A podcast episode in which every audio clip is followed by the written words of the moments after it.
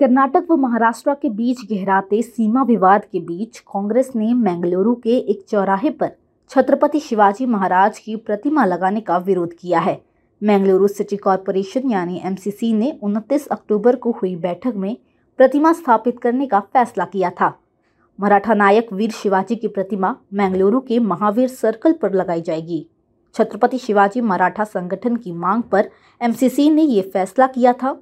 बुधवार को जब मैंगलुरु निगम परिषद की बैठक हुई तो विपक्ष के नेता नवीन डिसूजा ने सदस्य का ध्यान, महाराष्ट्र एकीकरण समिति यानी एम महाराष्ट्र कर्नाटक सीमा पर शांति भंग करने का प्रयास कर रही है, मैंगलुरु में शिवाजी की प्रतिमा स्थापित करना अनुचित होगा। इस पूरे मामले को लेकर महाराष्ट्र के बीजेपी के नेता राम कदम ने अपनी प्रतिक्रिया दी है। देखिए उन्होंने क्या कुछ कहा। भारत तोड़ो बोलने वालों के साथ। भारत जोड़ो की यात्रा निकालने वाली नौटंकीबाज कांग्रेस। अब मैंगलोर में छत्रपति शिवाजी महाराज जी के स्टैचू के निर्माण को विरोध कर रही है। क्या कारण है विरोध का?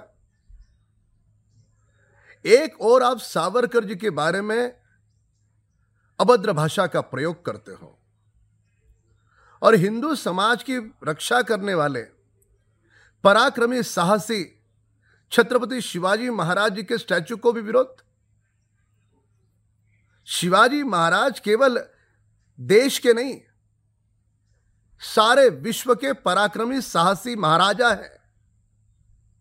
हमारे लिए वे आराध्य दैवत है। कांग्रेस का निरंतर हिंदू समाज हिंदू समाज के नेता और हमारे छत्रपति शिवाजी महाराज जी को विरोध का कारण क्या है? कई सारे आक्रांता आए।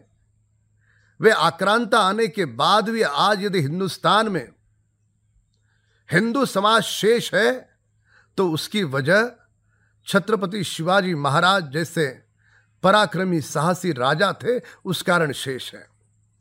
कांग्रेस उसे कतई विरोध नहीं कर सकती। कांग्रेस के नेताओं को खुल करके देश की माफ़ी मांगते हुए उस स्टैचू के निर्माण के लिए अनुमति देनी होगी।